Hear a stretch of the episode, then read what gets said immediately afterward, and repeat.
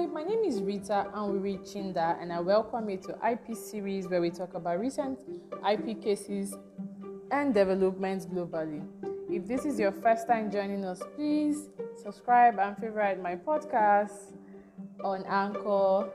Um, so on today's episode, we have a very interesting topic. I have a, another guest with me, and we'll be talking about a type of IP which I consider to be uncommon and not popular. Now, our speaker is um, going to introduce herself and tell us what she does, and the topic and type of IP will be revealed. Thank you. Let's welcome our guest for today, um, Yolanda. Can you tell us about yourself and what you do? Yes. Um, hi, Rita. It's really a pleasure to be with you and to enhance uh, to have this conversation on plant variety protection. Um, I'm legal counsel and director of training and assistance in an international organization the name is the International Union for the Protection of New Varieties of Plants, UPOV, based in Geneva. And in my background, I was born in Barcelona, did my um, master's degree in the University of Montreal. And since that time, I've been working in different areas of intellectual property and international law. And since 2001, I've been working in this organization specialized on plant variety protection, UPOV. That is so great. Since 2001, that's almost 29 years, I guess. Wow. Or 19 years. yeah. Yeah. Yeah. Very, very wow. Oh my God. Yeah. So, yeah, what did you talk about plant variety? What is new plant varieties or breeders, right? What does it really, what is it about?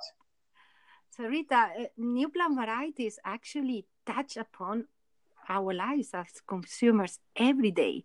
You know, we listen also yeah. a lot of discussions about food security, climate change, but what really makes us as consumers being able to choose between you know different uh, food at affordable price that meet quality taste and different of our requirements is actually new para- new plant varieties also when we choose a flower, a rose, an orchid, normally there will be new plant varieties that have been developed to meet the needs of all of us as consumers. So, in that sense, a new plant variety is a group of plants that you can distinguish from another group of plants with a set of characteristics.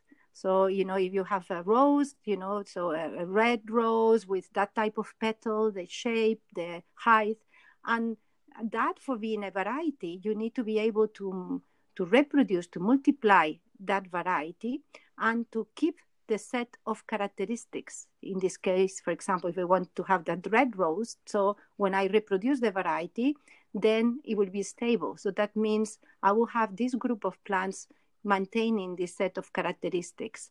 And this is really thanks to the work of breeders. The breeders are persons or companies or public research institutes that develop new varieties. Maybe it could be a period of 10 to 15 years or even 20 years in the case of tree, you know, like a apple variety.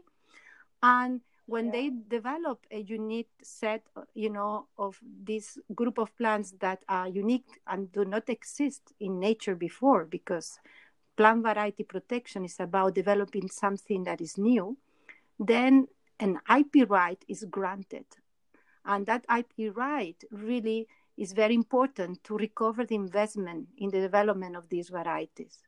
And we are here dealing with an intellectual property right that deals with a subject matter that is very easy to reproduce because it's living material. You know, the seeds, the propagating material is very easy to reproduce. So without protection, there will not be encouragement and incentives to develop new plant varieties.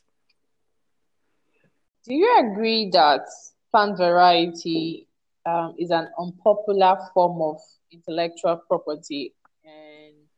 What do you think can be done to change this perception, basically?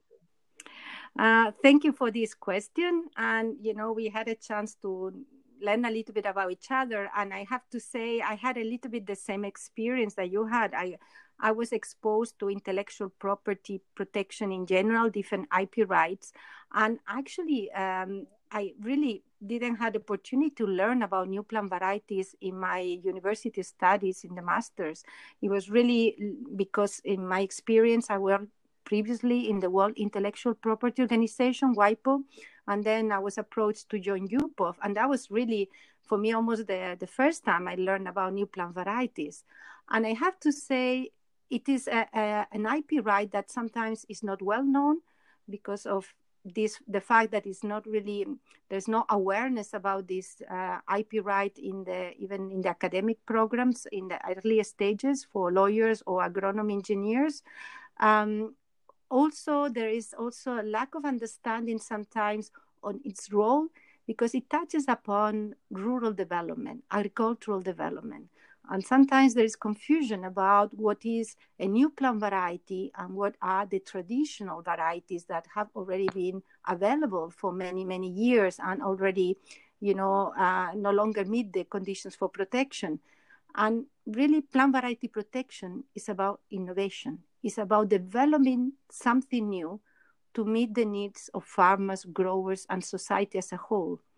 And from that point of view, uh, we realized that it's very important to raise awareness of this IP right in the different academic programs.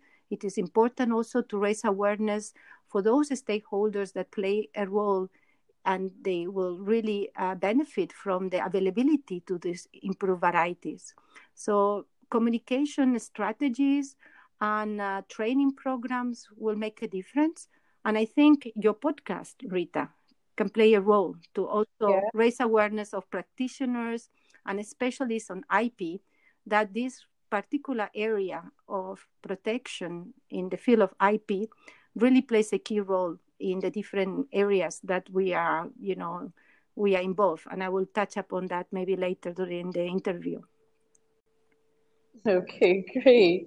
So, what are the international legal frameworks for protection of new plant varieties?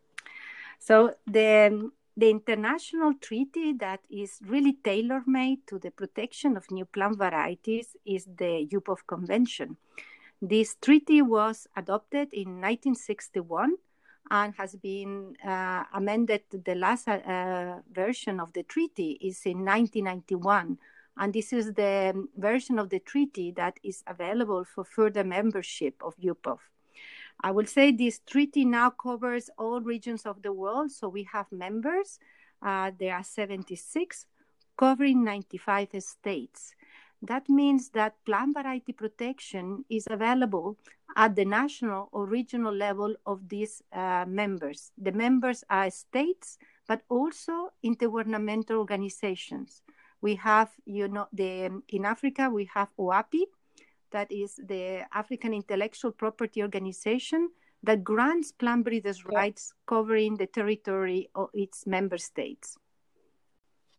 Okay, great. So, what is the time of duration of protection? You know, like every other IP, you have um, 15, 10 years, 7 years, 20 years. What is the term of duration for plant variety? So the, the term of duration is 20 years for all varieties, but then there is a special period, 25, for trees and vines, because to develop a new variety, let's say of tree, you know, it could be an orange tree, an apple, um, mandarin. Uh, it takes longer to develop, and also longer also the examination of those varieties.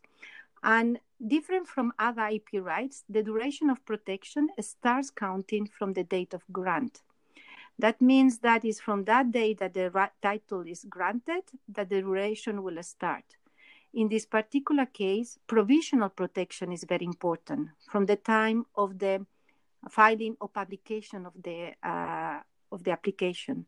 And you know the importance of that provisional protection is that you know there's more and more competitiveness in the market and new demand for new varieties farmers growers is also increasing so the time that really the variety can be successful in the market becomes shorter So all the business and arrangements and collaborations and licenses sometimes takes place really during the period of provisional protection.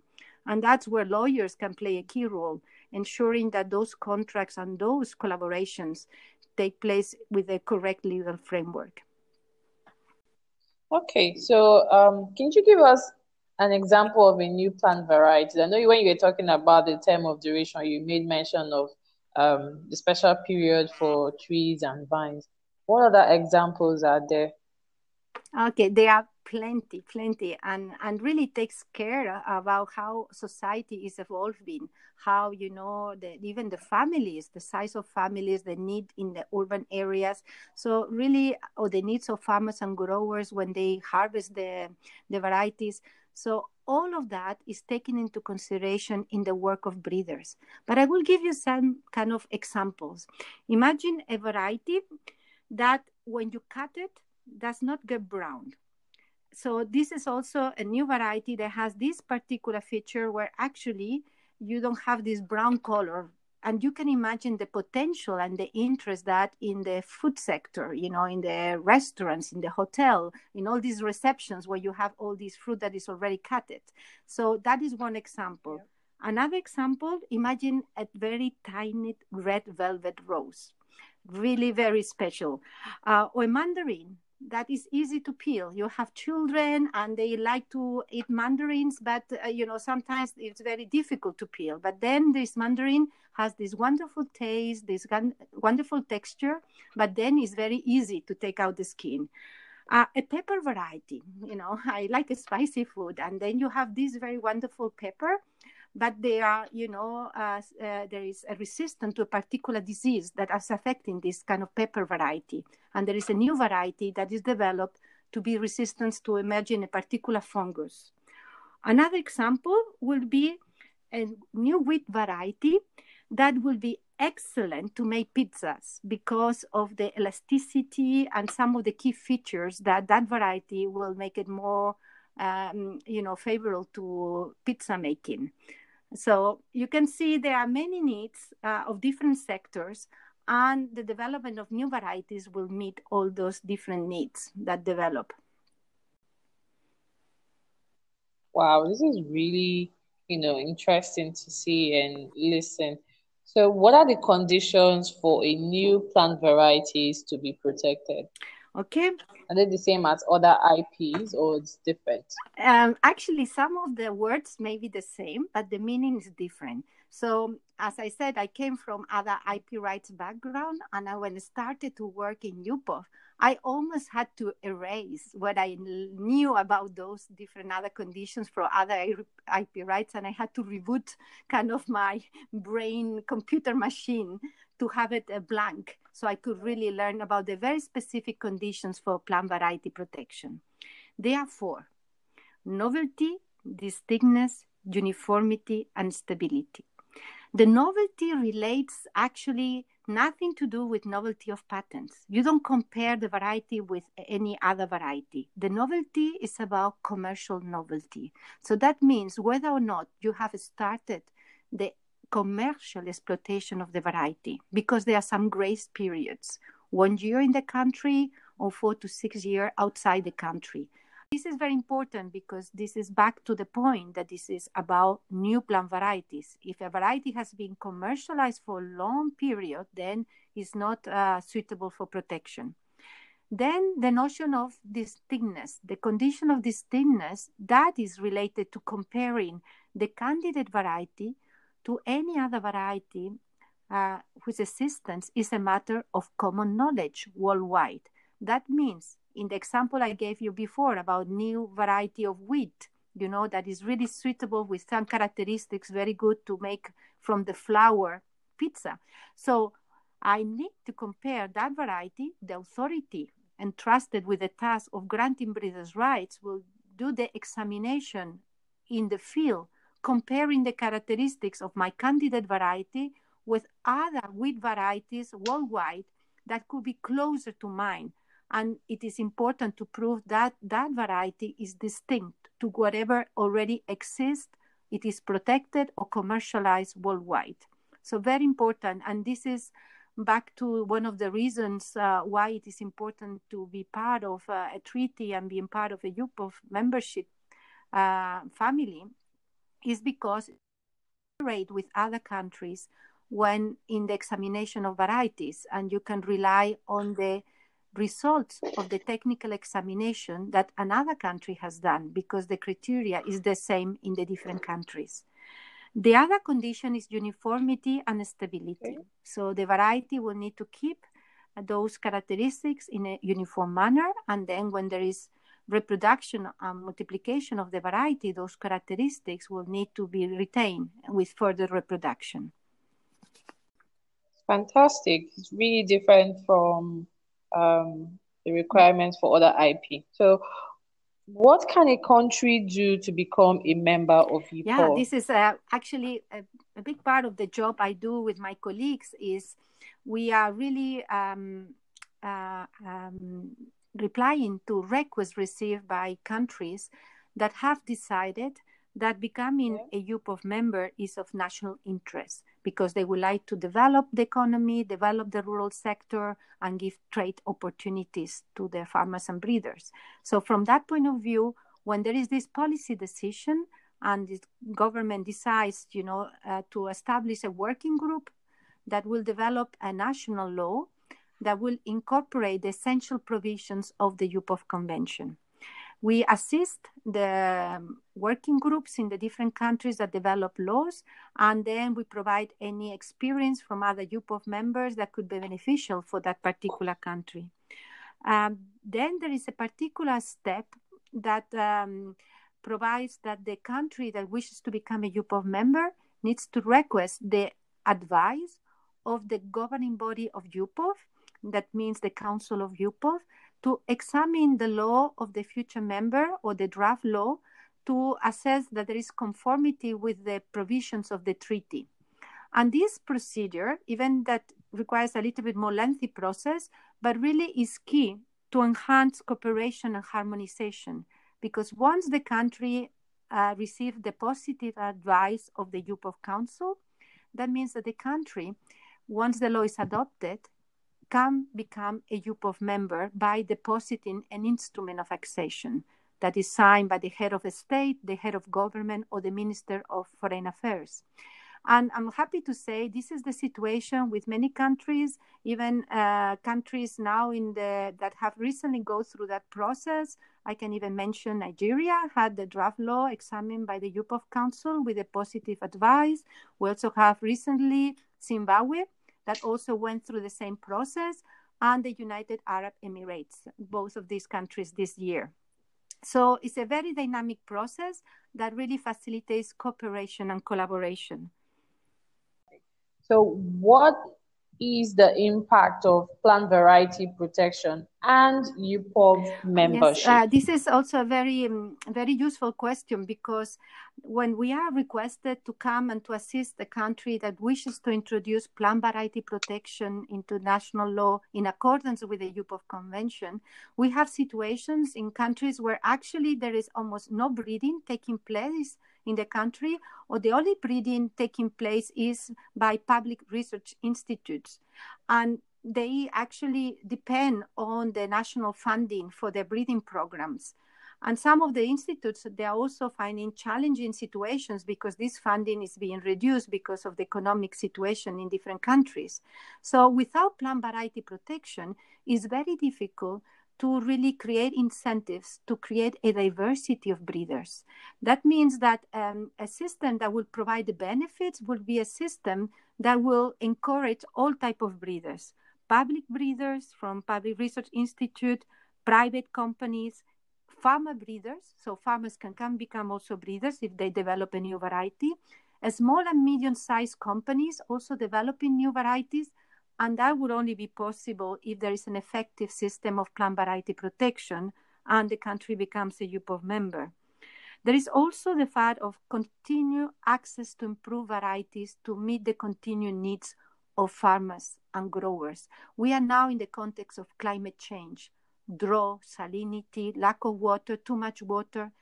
Varieties that are adapted to those particular situations that are linked to climate change is the work that breeders have done for many generations. So this is also one of the reasons that it's very important to have a system that encourages this flow, con- constant flow of improved varieties for farmers. Also, the access to foreign varieties, because when you offer a comparable level of protection, and as we said, there is a harmonized level of protection at the level of the national laws, that means that uh, breeders from other countries will find that is um, safe to bring the best varieties into a country that is a UPOV member because they will get a comparable level of protection. And those varieties that would be protected coming from other countries could be used in the domestic breeding programs because of a breeder's exemption. That means that all varieties that are protected will be available for further breeding when they are accessible in the market. So that also gives an advantage because breeding will take place from the most uh, better varieties that are available in the market. And the other um, benefit is the you know the system uh, encourages innovation production, and trade. So, being a UPOV member and having an effective system of plant variety protection will offer the opportunity to develop uh, new markets. We have the example of Kenya with the particular sector of cut flowers and roses that really creates half a million of employment and really is meeting the needs of the most demanding markets because they have access to the best uh, rose varieties.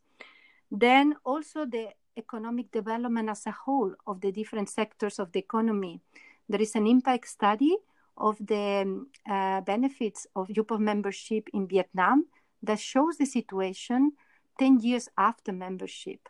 And the analysis of all the data and the different sectors of the agricultural sector that was um, impacted by this uh, access to improved varieties, translating in the different sectors of the economy to a figure of $5 billion as, as benefit. That meaning a, to, a 2.5 of the GDP of Vietnam. So really, it's a particular key sector that is really at the heart of the economic development of the country, in particular the agricultural and the, uh, the flower sector.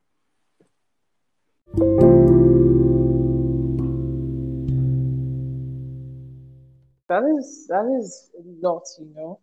Um, so, what are the economic sectors relevant for new plant varieties? So, actually, the plant variety is really linked to many sectors because, in a way, for example, uh, the agricultural sector is a key one, how you can produce more with less. So in a situation where we need to conserve, yeah. you know, the the different uh, environment and, and genetic resources, it's very important to be able to produce more using less land.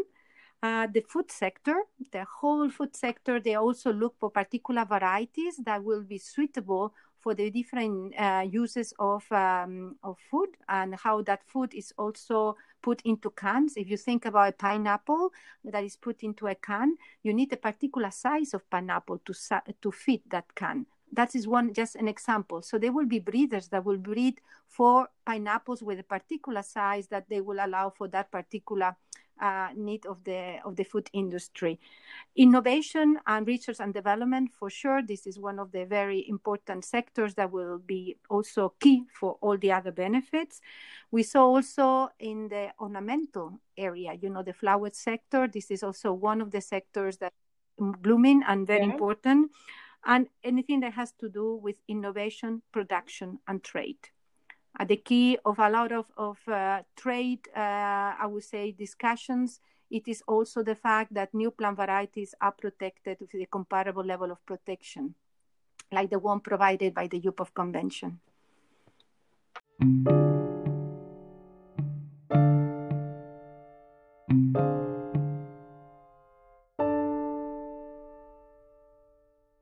What are your final words for practitioners, policymakers, um, breeders, farmer growers, and other relevant stakeholders for this particular um, form of uh, IP? Thank you really for this um, question and my reflections on this topic. You mentioned Rita. I joined UPOV in 2001, coming from other areas of IP. And as of today, I feel really passionate about this field. I feel, you know, as practitioners and, uh, you know, the, the person who have legal background, they have really in this area a huge potential that could make a really an important impact. Whether, you know, as an advisors to policymakers in the different developments of, uh, you know, legislation on different areas to implement uh, the legal system, in contract uh, and collaborations, public-private partnerships, huge potential in that area and understanding of the needs of the different parties and common objectives. Also in infringement cases when things don't go as planned, and to be able to provide you know deterrence yeah. and really an effective protection for breeders so they can continue breeding this is what they do the best. But efficient lawyers that understand the importance of this sector that will make a key difference. We also in UPOV have recently developed a tool that the prisma tool that facilitates the um, transmission of data of plant variety uh, uh, applications in different group of members. And this is really something will facilitate uh, the number of applications that can be filed in different group of members. And there is a huge potential and awareness about agents ip lawyers in this particular area. It will be very important so more breeders can benefit from the prisma tool. Uh, for sure uh, food, food uh, security, job creation, climate change, giving choices to farmers and meeting the needs of consumers, that really requires the involvement of the different stakeholders, both in the development of legislation and the policies in place, but also in creating the environment that will make sure that the farmers, even in the most remote areas, get access to quality seed at the relevant time to make really a difference and to create job opportunities in the rural sector.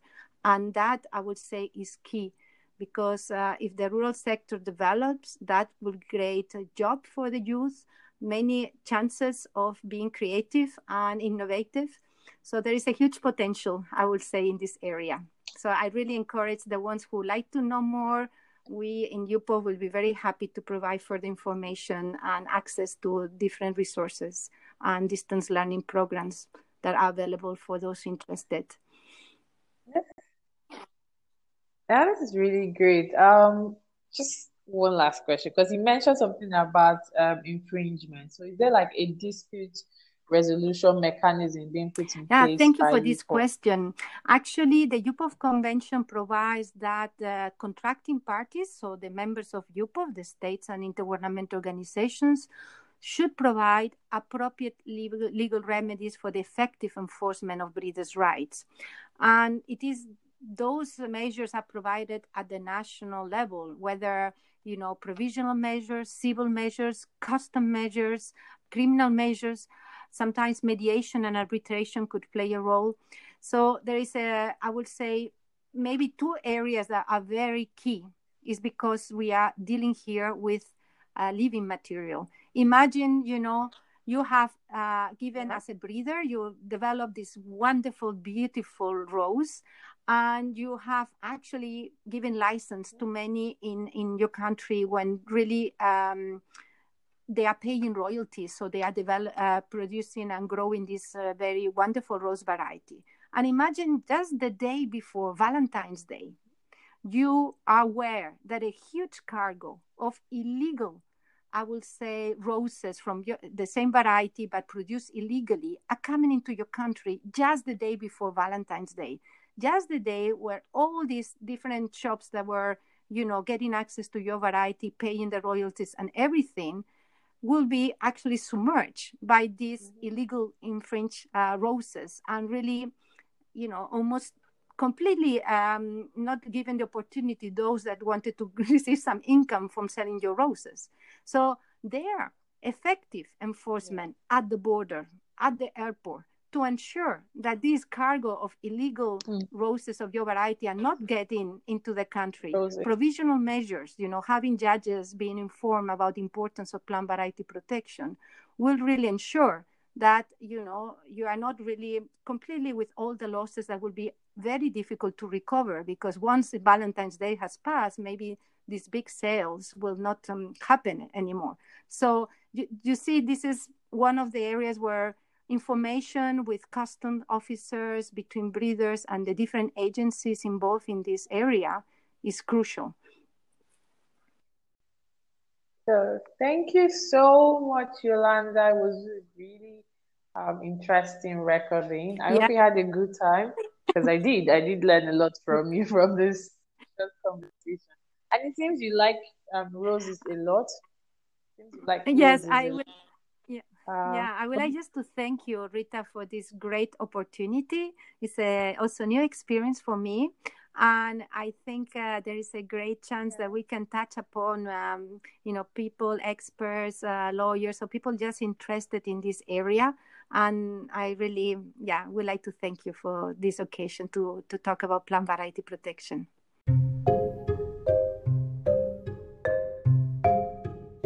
Yo, that brings us to the end of this episode on plant varieties. I hope you had a good time listening to this. If you learned something, please let me know. If you enjoyed my session with Yolanda, please send me a voice note. Um, don't forget to favorite my podcast on Anchor. Don't forget you can also listen to it on other distribution platforms like Spotify, Google, Breaker, Overcast, listeners. So until the next IP series, thank you guys for listening.